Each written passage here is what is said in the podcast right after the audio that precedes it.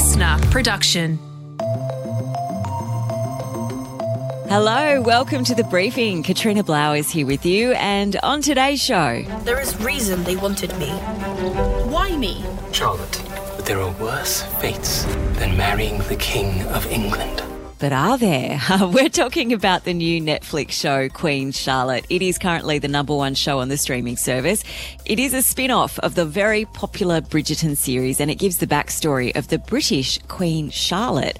Now, this show has been sparking a wee bit of conversation on social media because in this series, Queen Charlotte is black. features that are allegedly proof of Charlotte's African heritage. For example, very full lips, for example, and quite protuberant eyes. That that's a feature of George as much as Charlotte, and no one is claiming that George has black ancestry. So, if Queen Charlotte was the first black queen, it means her descendants, including Queen Victoria and Queen Elizabeth II, have African ancestry. So, Jan Fran's going to be diving into that briefing topic today.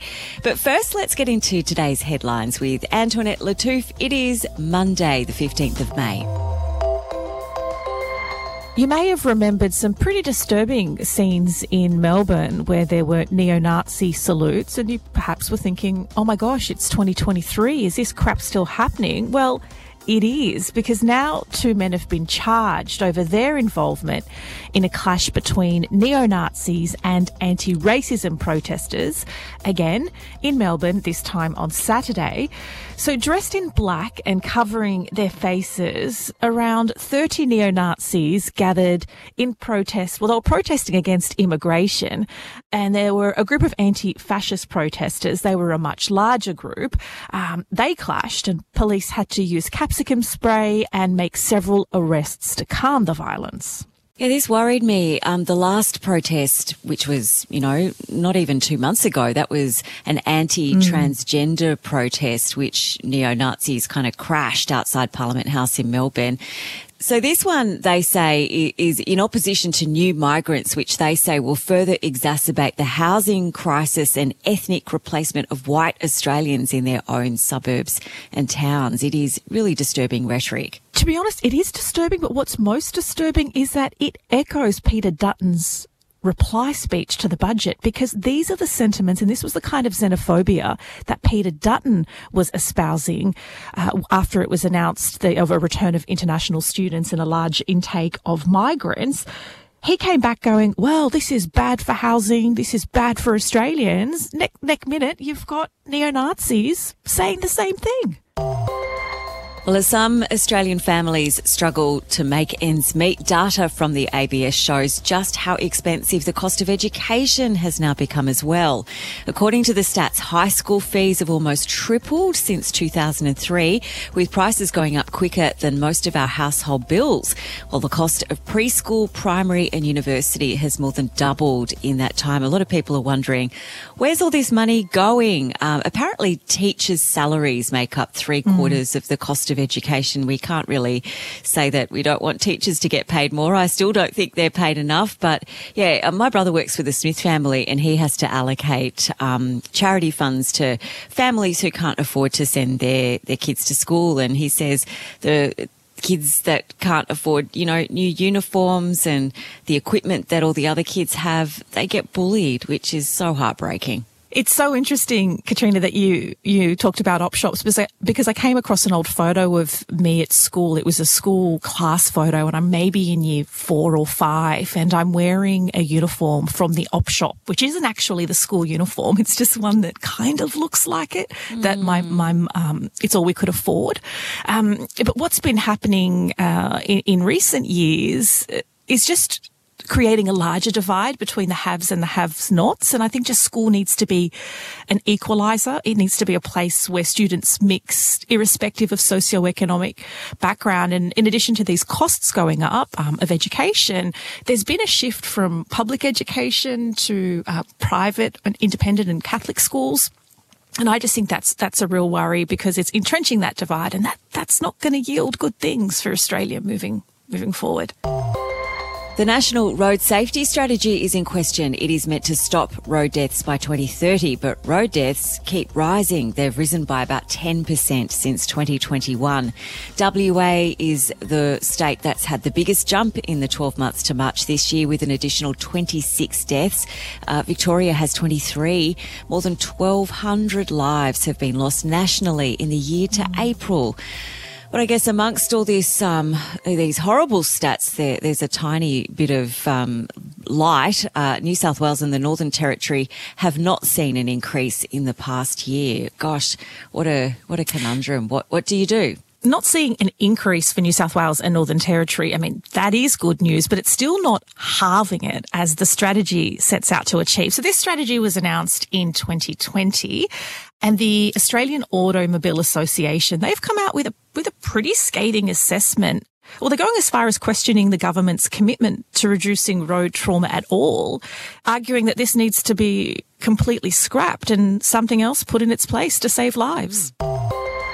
The results of the Turkish presidential election are rolling in right at the moment, um, and it could signal the end of Recep Tayyip Erdogan's 20 year tenure in power.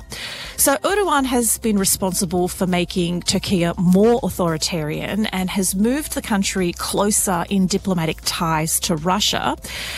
If his rival Kemal Kılıçdaroğlu wins, it could mean Republican People's Party takes power. Kılıçdaroğlu says he vows to restore democracy and bring what he says Turkey into the light. So a lot of people who've been analysing voting patterns in Turkey say that a lot has shifted since the devastating earthquake occurred and, and, it was really that botched rescue attempt that was staged by the government that made a lot of younger voters turn off Erdogan. So yeah, I, I think it'll be so fascinating to see this this shift in results and, and the impact that the earthquake in particular had. Yeah, absolutely. And the other thing that's really um, challenging the nation is inflation. Last year it hit 85%. It's currently around 44%. Um, so people are really struggling on a day to day basis. And depending on how this goes and if it does swing to the more progressive party, that will have pretty big um, geopolitical implications because a change in leader would shift that balance between Europe, the US, the Middle East, and um, of course, Russia.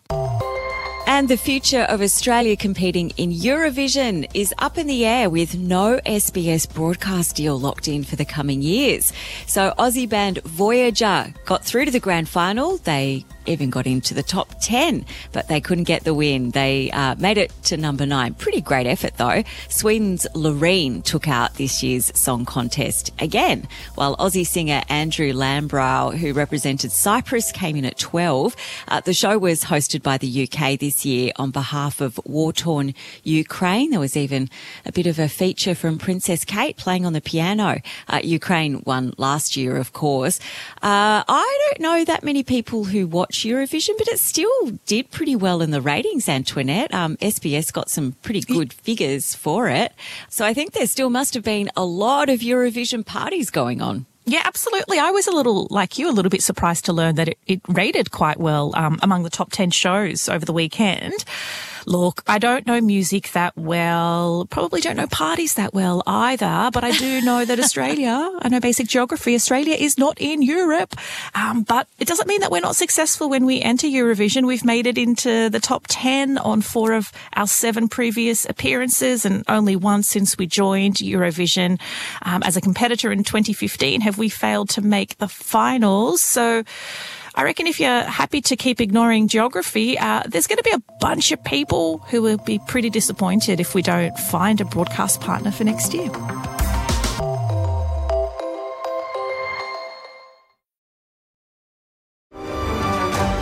Hello, my lady. Are you in need of assistance of some kind? If you must know, I'm trying to climb over the garden wall. Whatever for? You refuse to help a lady in distress. I refuse when she's trying to go over a wall so that she does not have to marry me. Hello, Charlotte. Your Majesty. To you. I'm George. Mm, Queen Charlotte is one of the most popular shows on Netflix right now. It is a fictionalized retelling of the story of the real Queen Charlotte, who was the wife of the British monarch King George III. This was between 1761 and 1818. Queen Charlotte was many things ruler of Britain, mother of 15 children, kangaroo aficionado. But was she black? Because that's how she's depicted in the Netflix series. And what is interesting is that some historians reckon that there might be a possibility that perhaps maybe she just could have been possibly. But as you're about to hear, that does not solid evidence make. Charlotte has a fascinating story, but African heritage is not likely to be a part of it. So let's dig into that with Cindy McCreery. She is a historian who specialises in, among other things, you guessed 18th century British history. Cindy, thanks so much for joining us on the briefing. Let's start with what we know about the real Queen Charlotte. Queen Charlotte was German. She was a German Protestant princess, and that's hugely important for understanding why she becomes the wife of the British King George III. It wasn't to do with her personality, her looks, even her youth. It was a dynastic decision that was very much in keeping with the Hanoverian uh, monarchs who were on the British throne at the time. They wanted Protestant princesses to become queens, and they particularly liked German princesses because the Hanoverians themselves were originally a German dynasty. So it ticked all the boxes for George III. It is true that she was young, and it is true that they fell in love, but that was a long term process, not something that happened immediately. And what do we know about her as a person? So Charlotte is a very uh, complex figure. And I guess I want to say that, like every human being, there are many facets to her. On the one hand, she was an incredibly devoted wife and mother. And I think it's fair to say that among the queen consorts of Great Britain, she was one of the most devoted to supporting the monarch and supporting the nation. The other thing about Charlotte that's important to understand is that she was deeply religious. That was very important to her. Um, and she was a very private person. She had a lot of interest. She was interested in science. She was interested in music. She was interested in art.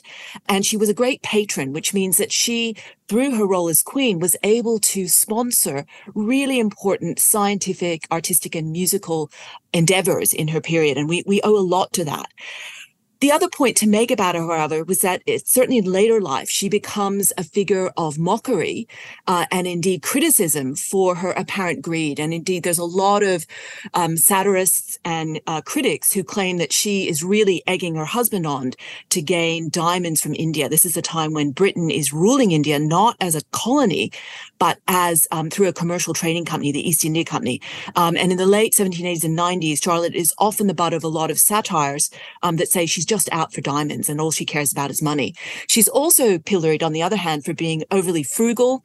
Uh, she's seen as someone who, like her husband, prefers very plain uh, living. She and her husband, who is known as Farmer George, live simply, uh, and increasingly, she her life of of simplicity is contrasted with the luxury, um, the extravagance of her eldest son, the Prince of Wales, who will become George IV.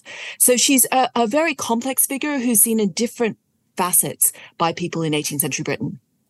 So, in the series Queen Charlotte, this is, you know, it's a hugely popular series on Netflix. Obviously, it's a spin off of Bridgerton. And, you know, the makers are very clear to say this is a fictionalized retelling of the life of Queen Charlotte. In the series, she's portrayed as being black. And that sparked a lot of interest and a lot of commentary, you know, principally on, on social media around the, I guess, the ethnic origins of the real Queen Charlotte. What can you tell us about that? Because there's some historians who believe that she might have black ancestry. There is some suggestion by some historians that Queen Charlotte may have had African ancestry, but the evidence for that actually goes back to uh, an individual who was around in, I think, the 11th century. Um, and keep in mind that Charlotte is born in 1744 in the 18th century. So that's a very distant African ancestor. Mm. But the other point to make is that the way that people are described in this period in the 18th century, their concepts of race are very different than what they are today. So people don't see race in the 18th century as based on a distinct scientific difference of, of people's background DNA. They understand it um, more in cultural terms. And I think that's really important that Charlotte is not understood by people in her own day as what we would understand to be black. Yes, there are some comments made on her complexion, mm. which is somewhat sallow. If you look at a lot of engravings of George, uh, who's also got German ancestry, he also appears with some of the features that are allegedly proof of Charlotte's African heritage. For example, um, very full lips, for example, and quite protuberant eyes. That that's a feature of George as much as Charlotte, and no one is claiming that George has black ancestry. Just back on that yeah. point, just because you're described in a certain way, and there have been descriptions of Queen Charlotte that might lead people to believe or might sound like they are descriptions of people of African ancestry in terms of what the size of her lips looked like or what the colour of her skin might have looked like. Can you just talk us through some of the descriptions that have been attributed to Queen Charlotte over the years? my feeling as a historian is that there's really not much evidence here, either of her African heritage, other than possibly in the very far distant past. But more importantly, people at the time didn't see her as African. Yes, they may have said that her skin was somewhat sallow um, and that she was not particularly beautiful, but that didn't mean that they thought she was African. Um, so I think that's a huge liberty that the show is taking. And I must say, as a historian, I think it's super dangerous. Yeah, I think we should all just bear that in mind. This is a fictionalized retelling, and they're, they're, they're very, very clear about that. Um, you know what? I don't think they are clear. Okay, may I just say? Right, yeah. They say that this is a fiction based on fact. I think this is a fiction based on fantasy. And I think it's a dangerous fiction. And I think that we need to be super careful about thinking about when you make choices like this, what are the consequences? And what, by this retelling of history, what does that do to the actual history? And what are the consequences of that? I think this is super dangerous. Expand on that for me for a second. When you yeah. say super dangerous, why? Because this is a fantasy that in the 18th century in Britain, Black people were accepted, that they managed to um, have access to status, to wealth, and that there was no such thing as slavery. There was no such thing as Britain's incredible investment in the slave trade and in businesses that benefited from the slave trade. And that somehow this young king and queen are the reason that Britain eventually in the 19th century does push for the abolition of the slave trade. What that means is that people are treated to this idea that really the stories that matter are the stories of the rich and powerful and, the, the, the entitled.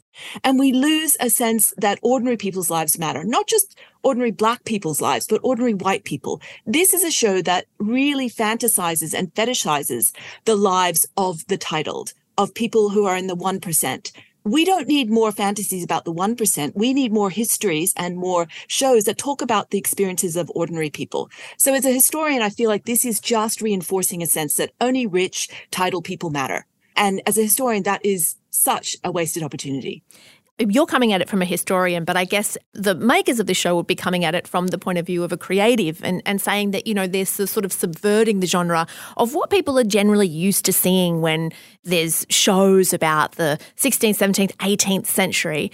Um, it's sort of a subversion of that, and they're taking creative license with that. And I mean, I, th- I think that to some extent they have been quite clear about the creative license that they've taken and the reasons why they're doing that. So I guess they have a right to be creative, don't they? I think it's dangerous though when you're conflating history and fiction. If it was the Bridgerton novels where they're not talking about actual historical figures and events, I think that's fine.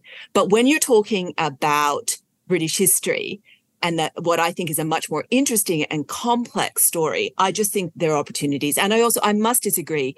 This is about a fantasy version of the past that is absolutely based in a capitalist view of wealth and status is important. And I do think that that's, yes, it's creative. Do they have the right to do it? Of course. But this is about chasing profits. This is not about telling the truth. This is not about doing anything that I think is responsible. And this is driven by profit, pure and simple. Wow, you're really not a fan of this show. I think it's dangerous because I don't think enough people understand the liberties that are being taken. And I do think there's a real conflation. Um, and you say that they make clear that it's fiction, but if people don't know what the, the fact is, it's very hard for people to really assess what is real and what is not real here. Right. Because I guess there is the show. And you can give as many disclaimers about the show as is possible, but then people are going to talk about the show on social media. They're going to talk about the show in their friendship groups. They're going to talk about the show with people that they know or, you know, their own audiences. Um, and that's where things, I guess, might get slightly confusing. Well, I just saw some comments. This was the comments I should say on the trailers before the show aired. Comments on the trailer. And one of the comments I found deeply poignant this is going to be wonderful because it shows that we were all kings and queens, not peasants and slaves. Well, that's a fantasy, but that's not history. But what's wrong with showing the lives of peasants and slaves? I understand it's not as beautiful. I understand it's not as fun, but we need to get over any sense of shame that, um, you know, maybe not all of us were descended from kings and queens. There's nothing wrong with being an ordinary person. And I just want those stories to be told. Mm. Why did she like kangaroos so much? Well, she was very interested in science. Um, and as you may know, Sir Joseph Banks, who accompanies Cook on his first voyage um, to the Pacific in Australia in 1770, understands. Uh, Banks is a player and he completely understands the need to get the king and queen on side. So he makes sure that, that um, some of the most exotic animals, Australian animals, are given as gifts to the queen. Charlotte becomes really fascinated with the kangaroo. And like many scientists in England at the time, they're fascinated by this mammal, which is also um, has its baby in a pouch. And she's very curious about that. Mm. And we know that she raised a whole, you know, flock or herd of kangaroos um, herself and was was really delighted by them. Okay, your advice to somebody uh, watching the show and being really interested in the history and wanting to talk about it with people that they know or maybe even their audiences on social media? What would it be? Watch the show, fine, but also read the history, right? We're getting a lot of good history now on consorts, on the queens in this period. So there's a new volume um, published by Palgrave Macmillan. Um, there's also earlier work published by um, Clarissa Campbell Orr, who's one of the great scholars of Queen Charlotte. Um, Queen Charlotte is a very important historical figure, and there's lots of great and interesting stories to learn. So look at the watch the show if you if you will, but but also read the history. Um, and I would also my also top tip would be have a look online at the British Museum. Look at the caricatures of Queen Charlotte because they're fascinating and they're really lively renditions of a queen that I think many people won't be familiar with. That was Associate Professor Cindy McCreery there talking about the real Queen Charlotte. I guess the takeaway is well, you're probably going to watch the TV show and not read the history because uh, who can blame you? Who has time? But with all of these things, it's probably pertinent just to, you know, take it with a pinch of salt. And if you're not sure about something, don't say it on social media.